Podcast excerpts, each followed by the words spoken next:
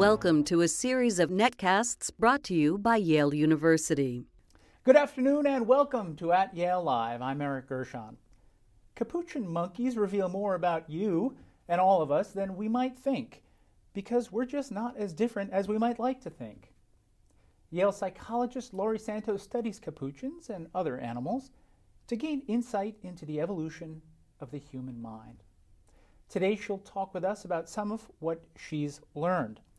As always, we'll take some of your questions. You can tweet us at Yale or email us at socialmedia at yale.edu.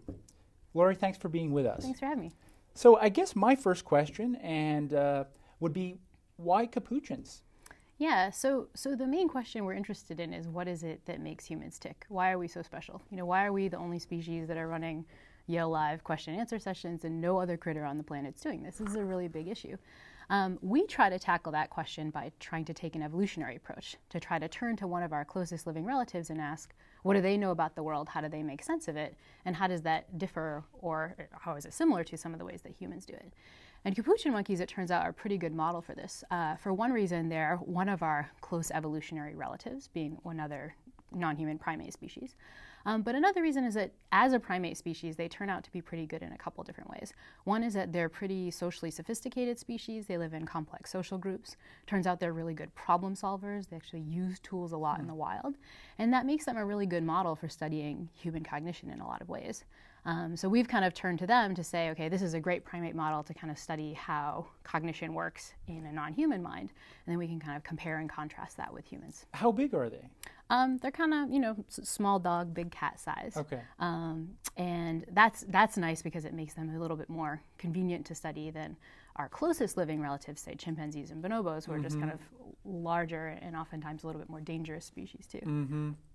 Now, you focus uh, in a lot of your research on decision making. Mm-hmm. Um, are we a little bit less evolved than we might think? That is, uh, are they making pretty sophisticated uh, decisions, very similar to the kinds of decisions we make, for, for better or ill? Yeah, so we got into this question about decision making uh, in part because when we started doing this work, it was around the time of the financial collapse. And you saw a lot of folks on news programs making all these claims about why we were making such bad decisions with money and investments yeah. and so on. Um, and that got us thinking about where these kinds of strategies come from. Um, could it be that perhaps some of the, the smart things we do with money are c- cases where we might see similarities with capuchins? Um, but not just the smart cases, also these cases where we're doing kind of irrational or dumber mm-hmm. things with mm-hmm. money. Um, and so we decided to say, wow, can we actually study whether they share some of the same smart and dumb strategies mm-hmm. that we mm-hmm. do? Um, the first problem with this approach, though, is that uh, of course, these guys don't naturally use money. um, so we had this methodological problem of how could we ask them about their finances and their financial risk taking if they don't use something like a real currency. Um, and so teaming up with an economist, Keith Chen, um, and my student, Venkat Lakshminarayanan, and we decided to introduce a novel currency to this group of capuchin monkeys that we work with. We um, gave them these little metal washers um, that they could use as their own capuchin money, and we taught them that they could trade these washers with humans for food. Um, surprisingly, they picked us up much more quickly than we expected. Mm. Um, with just a little bit of, they're, they're, naturally curious creatures, so they'll kind of pick up these weird tokens and say, kind of, what are these things? Um, and then they quickly realize, oh, I can trade this with a human for some delicious food. Um, with just that training, we sort of plopped our capuchin monkeys into their own market. Um, so a capuchin monkey, they live in kind of a big social enclosure with their, their friends. When they get hungry, they could kind of tunnel out to come into the study. And when they arrived there, they had a little wallet of tokens. Uh, and they could trade not just with one person, but with a bunch of different people who were selling different foods at different mm-hmm. prices. And we could ask these standard questions that economists ask. You know, do they capuchin monkeys care about price? Do they care about risk? Um, are they kind of maximizing their capuchin dollar? Um, and in all of those cases, the surprising answer seemed to be yes, they're smart about their own capuchin token economy in a lot of the same ways we are. Um, they, they pay attention to price, they go for the cheaper option, they can kind of maximize their, their wealth level across these different goods. Uh, but this, the sad, perhaps, and, and somewhat surprising thing was that they also seem to be irrational about their money in the same spots that people are irrational. Um, so, one thing we found is that the capuchin monkeys tend to pay too much attention to loss this is a phenomenon that behavioral economists refer to. loss aversion. Loss aversion, yeah. exactly. You know, people are so averse to loss, and that this causes them to do sometimes crazy things in markets. Like it causes uh, human consumers to take on more risk, so you become more risky when you're you have this possibility of going into the red.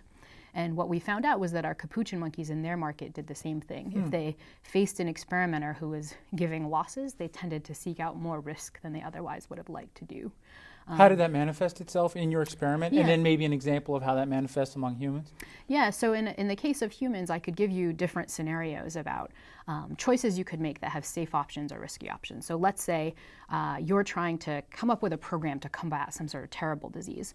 And I could say, well, this one option would, if there's 600 people whose lives are at stake, this one would um, save 200 people for sure, or you'd have a risky program where sometimes it would save, you know, two thirds of the time it would save all 600, and one third of the time it would save nobody.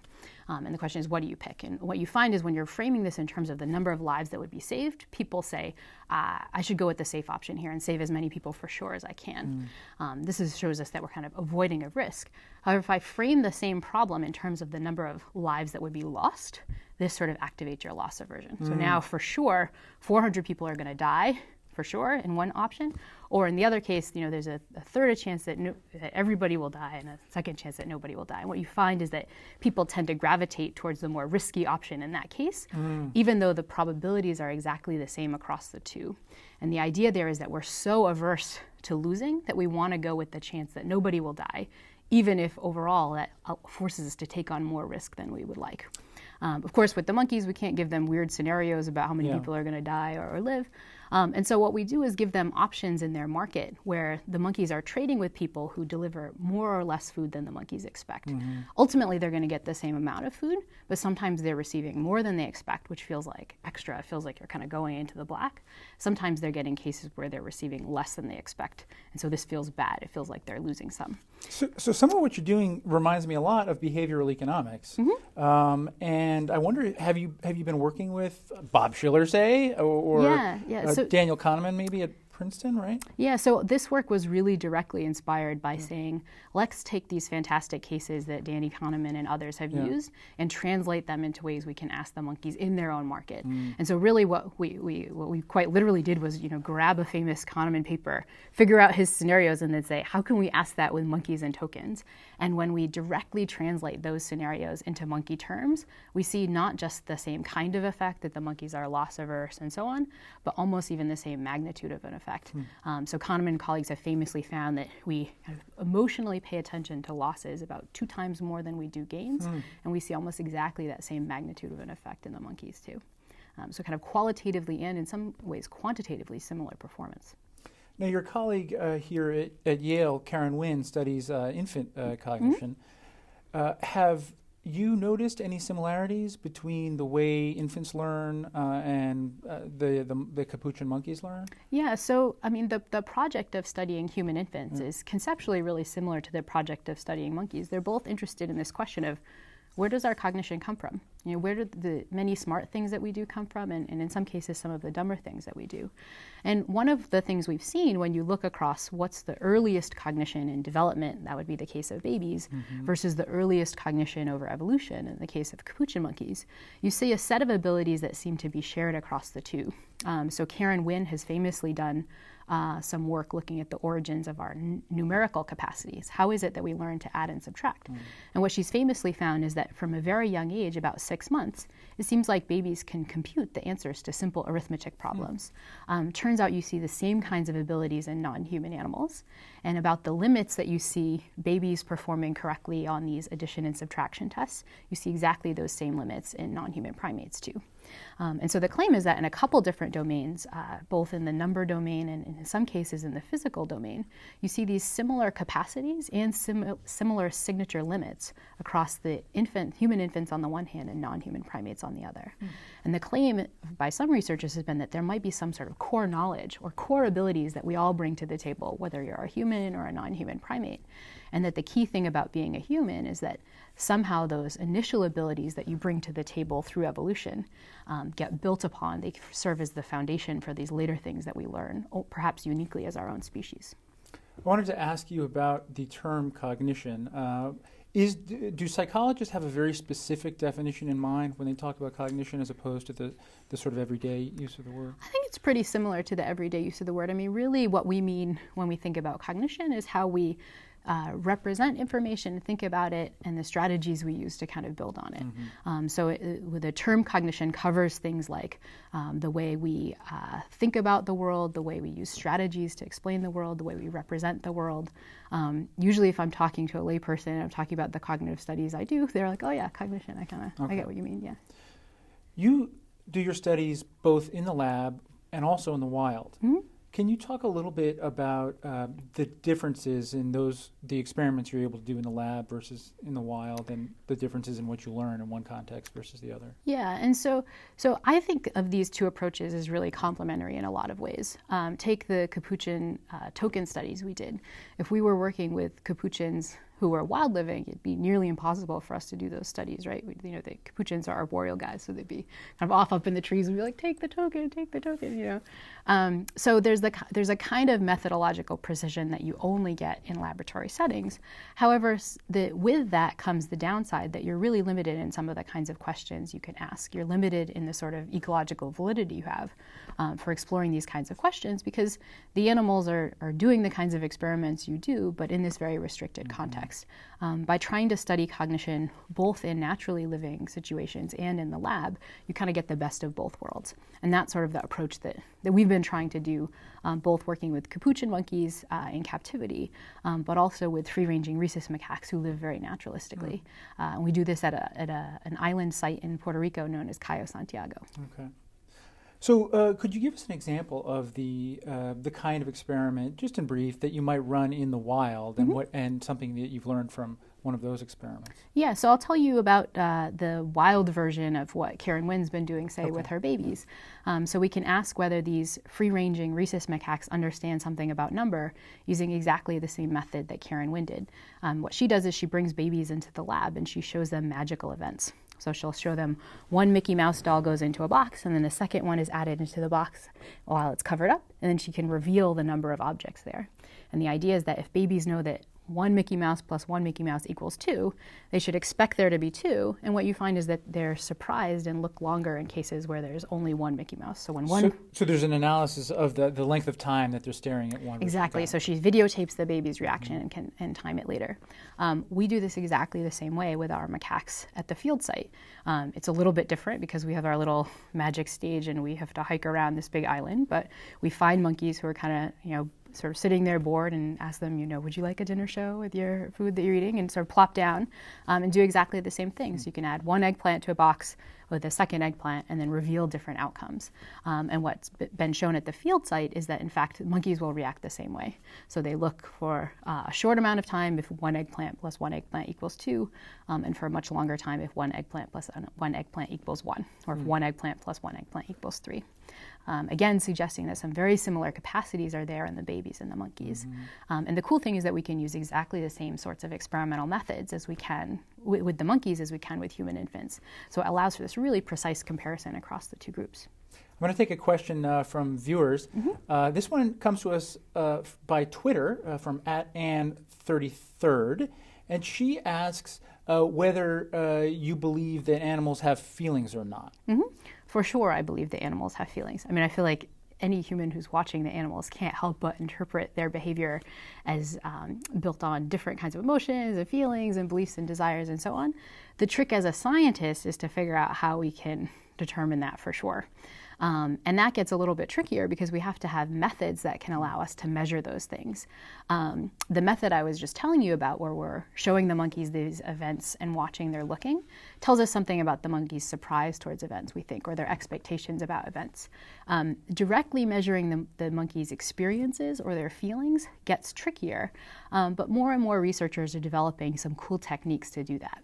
So I naturally, like most humans who watch these animals, have an intuitive, fast belief that they're experiencing the same kinds of things that I am. And I, I deeply believe that they do. Measuring it is a trickier task. Um, and as a scientist, to, to make strong claims about that, this is one of the things that we need to, to find ways to do. What uh, of I mean, human beings experience a wide range of feelings, some of which are very subtle.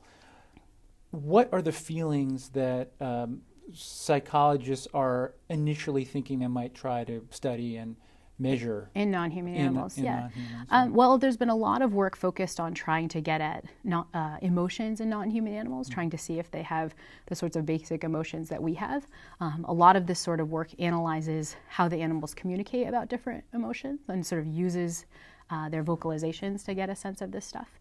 Um, but there are some rich questions about whether animals have other kinds of more complex emotions, um, things like guilt, um, things things like uh, Schadenfreude is one that's come up in our lab. You know, do they like to see bad things happen to individuals do they, don't take like? joy in yeah yeah. Exactly. And so so I think this is going to be the holy grail of studying animal feelings is to ask this question whether they have these more complicated kinds of emotions that humans have, um, ones that we we sometimes think of at least in passing as human unique.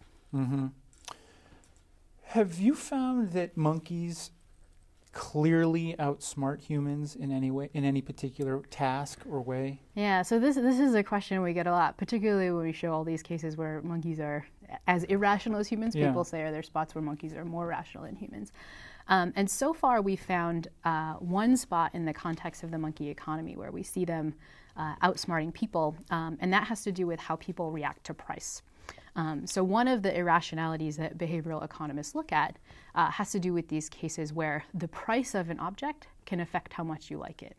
Um, not because a better, higher price object is actually better, but just because the price itself is affecting your preference. Um, so, if in our little water glasses here we had you know, delicious wine instead of water, I could affect how you subjectively experience that wine just by telling you it's more expensive. I could probably do that with the water too. If I told you it's just tap water, it would taste less good than if I told you we bought you know very expensive Evian water for this you know, fantastic Yale Live event. Um, and there's this fantastic neuroscience work showing that it's not just your self-report of how good the this experience is for higher priced items. You can actually look using these neuroscientific techniques at how somebody's reward area fires when you're experiencing this. And what you find is that just by telling you something's higher priced, a wine or a piece of chocolate or so on, you actually experience it in your very reward areas as better. Physiologically. yeah. Physiologically, the same wine will taste better if I just tell you it's higher priced than if it's not. Um, and so this was something we wanted to look at in the monkeys. Do they like higher priced goods too? And we had this wonderful opportunity to ask this question because we showed in our earlier work that the monkeys really understand price in their markets. They shift correctly based on the, the price of a good. They, they buy more of the cheaper good. They seem to understand price in the way that an economist might want them to understand it. And so we said, given that they understand price, if we show them some new food and we tell them it's more expensive, will they get tripped up just like humans? Will they like the, the same good better when they think it's more expensive? And we did about four or five studies on this and found that across the board it seems like the monkeys are just not susceptible to this bias. They like different foods depending on their own personal preferences, but telling them a, a food is higher priced doesn't affect their preference. Um, in some ways, the monkeys seem to be more rational about price and value than humans do. I suppose that in among humans, w- when something gets priced higher, it's no longer a commodity, right? It becomes a status symbol of some sort. So perhaps the monkeys seems are less susceptible to Yeah, that, that, was, kind of. that's one interpretation. Um, although that too is shocking because we know that they uh, they care a lot about status and hierarchy in terms of their rank. What it seems like more is that the monkeys might not be learning their preferences from other individuals in a lot of the same ways that humans do. Um, and this is one of the things that, that we're really interested in exploring in other species now is this issue of how much do you learn from other social agents and this question of the extent to which humans are unique at picking up our preferences from others, conforming to others' preferences, and so on. We've talked a lot about capuchin monkeys. Uh, are there other animals that uh, that you study or uh, that you expect to reveal a, lo- a lot of other interesting aspects of the way our minds have developed? Yeah, this, this is a nice transition, sort of based on some of this work on social learning, because uh, one of the, the new animal populations that we're turning to now to look at, the, in particular, at these questions of social learning um, are our own pet dogs. Um, so, domesticated dogs turn out to be this fantastic new population that comparative researchers are turning to, uh, in part because even though they're not especially close evolutionary relatives. You know, we're, we're on the mammal tree with dogs, but they're pretty distantly related. It turns out because dogs grow up in very human like environments, they might provide this fantastic window to ask what the role of those environmental experiences might be like. Um, you know, so your domesticated dog, just like a human child, will grow Mm. up in a world of human artifacts. They'll be present when there's this rich human communication going Mm. on. Um, and it turns out that through domestication, they also seem to be very built to pay particular attention to human cues. And the question is, given that they're they live in these environments, they're shaped to pick up on these cues. Are they learning in some of the same ways as a human child might learn? Um, and so we are now moving towards doing more uh, dog cognition work. Um, and I'm happy to announce that we will be opening Yale's first canine cognition center. Canine Cognition Center. Canine Cognition Center. Um, this is not uh, dogs that we have on premises. We actually need your viewers to help us out because we're hoping that folks will bring in their companion animals. Your your dog can come in for about an hour, half hour, um, and do some little problem solving games, uh, and that will teach us how your dog thinks about the world.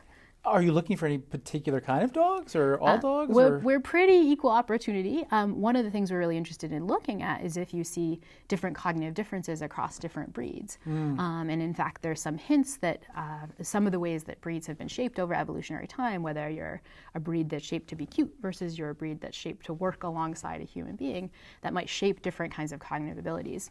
Um, and so we're expecting to, to look for breed differences. Um, but as I said, we're really in, an equal opportunity canine cognition center, and we think we have a lot to learn from all the different breeds that are out there. So, are, are you sh- shifting somewhat um, the the focus of your research to uh, how humans influence learning among, in this case, dogs, and then presumably we we could extrapolate somewhat to to hu- to small children Exactly. I think and and grown-ups for that matter. Yeah, I mean, one of the nice things about about dogs relative to primates is that they're they're very built to pay attention to human cues. I mean, this is a striking thing when you work with primates is that uh, they're willing to to gain information from you, but they're not as much expecting you to kind of communicate that information to them.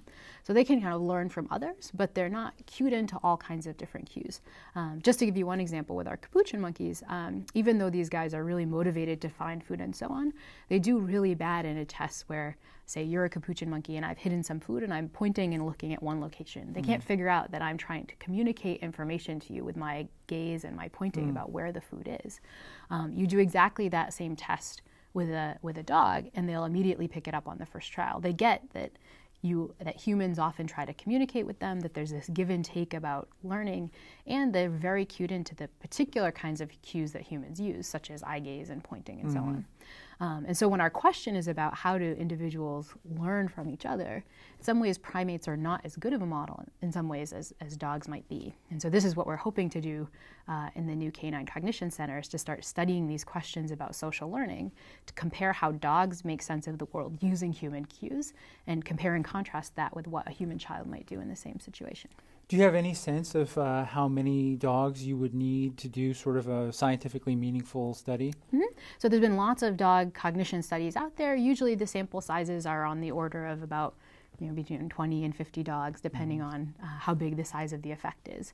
Um, the goal for us is the more the more dogs we can test, the more we can learn about these subtle breed differences, um, and the more we can make comparisons, not just dogs versus humans or dog versus primates, but kind of within the class of dogs, which breeds are doing what and, and who's specialized for what. Dogs, uh, of course, have often been referred to as man's best friend, um, and uh, we perceive them, uh, many of them, as very loyal. Is there any uh, is there any scientific reason to believe that um, the desire to be liked or uh, a capacity for empathy uh, makes a person better at learning? Yeah, it's a good question. I mean, I think the our degree of being able to kind of automatically pick up on other people's cues seems to for sure help learning. Um, in the case of animals, what we know is that your your very tolerance around being around other individuals can affect the degree to which you can learn, particularly from some of these cues that I was just telling you about. Um, and there's been this fantastic case trying to test this, um, particularly trying to ch- test this question about how much you you get in terms of social learning through domestication. And it happened not in the case of domesticated dogs, but in this case, it's a novel case of domesticated foxes. Um, so, over the past few decades in Russia, there's been a team of scientists who've been asking this question what does it take to domesticate an animal? Um, and they've chosen to do this with wild foxes. They've been doing this over Foxes are very close to dogs, aren't they? yeah, I mean over, but but not domesticated. Most Right, wild ones, course. these guys. Uh, and so so what the scientists did was just to bring a group of wild foxes in, and they picked the ones to breed just based on how close they got to the people. So in a big pen of foxes, whoever got closest to the human experimenters is like, all right, you guys are the domesticated group, we'll breed you guys, and the other guys, which what the scientists refer to as the wild type. And the question is what they just did this over and over generations. What they found, though, was that in addition to breeding in more tolerance around people, they also got all these other traits in for free. Um, so the domesticated foxes have uh, floppy ears, just like domesticated dogs. Um, they have uh, what's called piebald coats, which is this sort of coat color that's often has these little white patches, just like not only domesticated dogs, but domesticated cows and horses mm. and so on. Um, interestingly, you get smaller brain size relative to body, um, and you also get uh, lower cortisol levels, so lower stress hormones. Um, the amazing thing is, even though they were just picking based on who got closer to humans, you get all this other stuff for free. Uh, and uh, another canine cognition researcher by the name of Brian Hare has done some cognition studies on these domesticated foxes versus the wild, the wild type ones. And what he finds is that these domesticated foxes are also better at learning from these human cues than the wild type foxes. Mm. So even though these foxes weren't weren't domesticated for that, he, they weren't being bred to pay attention to these cues specifically. Something about the domestication process allowed the foxes to pick up on these cues better than their wild type colleagues. Um, and I think this is a lovely example of this case that just being the kind of critter who's comfortable around other social agents can allow you to be around them enough to pick up on these cues that might really help you learn about the social world. You mentioned cortisol and stress. I'm going to take a question from uh, Sheila, who emailed us. Mm-hmm. Uh, and her question is Since animals and humans both experience stress and respond to it, what can we learn from animal behavior about ways to modify our response so we can uh, so we can not make stressful situations worse? Mm-hmm. I mean, I think this is one of the, the, the big topics that folks who, who study the biology of stress are doing is to try to figure out animal models for some of these kinds of things. Um, you know, as for what answers we've gotten so far, I'm not sure we've gotten some some clear answers from other animals just yet. I mean, one of the things that we we've learned and that we've been studying at the field site is that there seem to be really interesting individual differences in, in individuals' responses to stress. Um, you see this a lot in the context of the field site, where you see uh, animals at different spots of the hierarchy reacting completely differently to stressful situations. And we can use some of these individual differences to try to gain insight into some of the mechanisms that underlie stressful responses, and hopefully, some of this work will tell us something about what we can do better. Another question, this one from Mike H., also by email.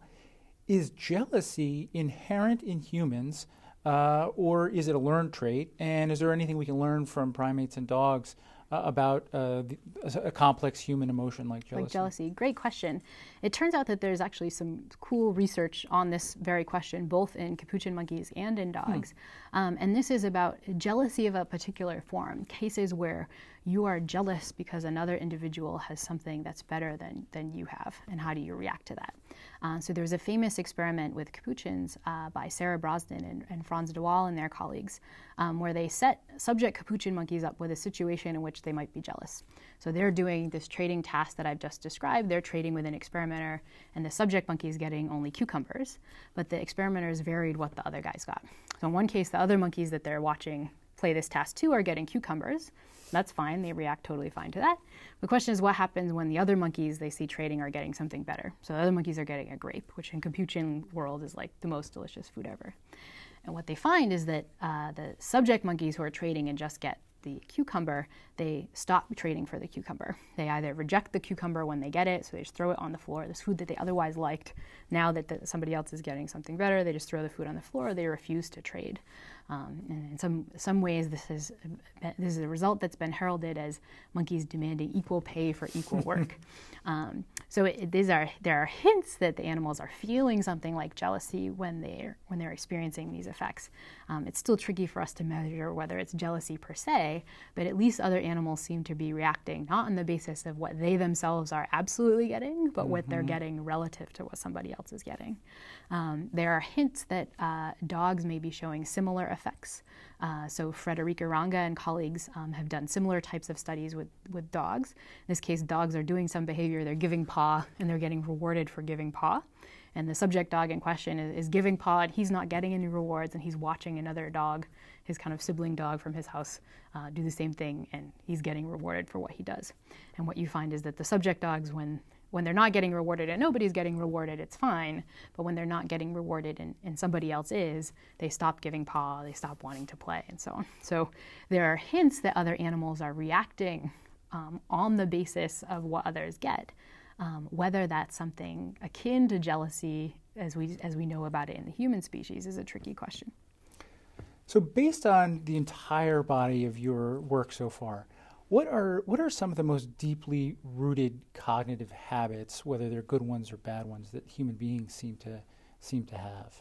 Yeah, so we see rudiments of some kinds of cognitive strategies across different domains of knowledge. So I talked about one, which is this idea that we seem to have some really early core principles for thinking about small numbers of objects out there. Turns out we have similarly deeply rooted capacities for thinking about simple physical intuition. So it seems like we know things about um, how objects move in space and the objects won't move through one another, for example.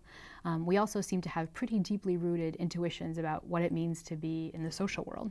Um, so we seem to kind of automatically know that some individuals have minds and are alive and are social creatures mm-hmm. versus some individuals are like couches and tables and there's a big divide between the two of those turns out that all of those intuitions seem to emerge really early in human development um, in the sorts of experiments that karen wynn and others do and all of those same intuitions seem to be present in other non human primates too. Um, so there seem to be a set of rich things that are kind of these core capacities that are there early on in life.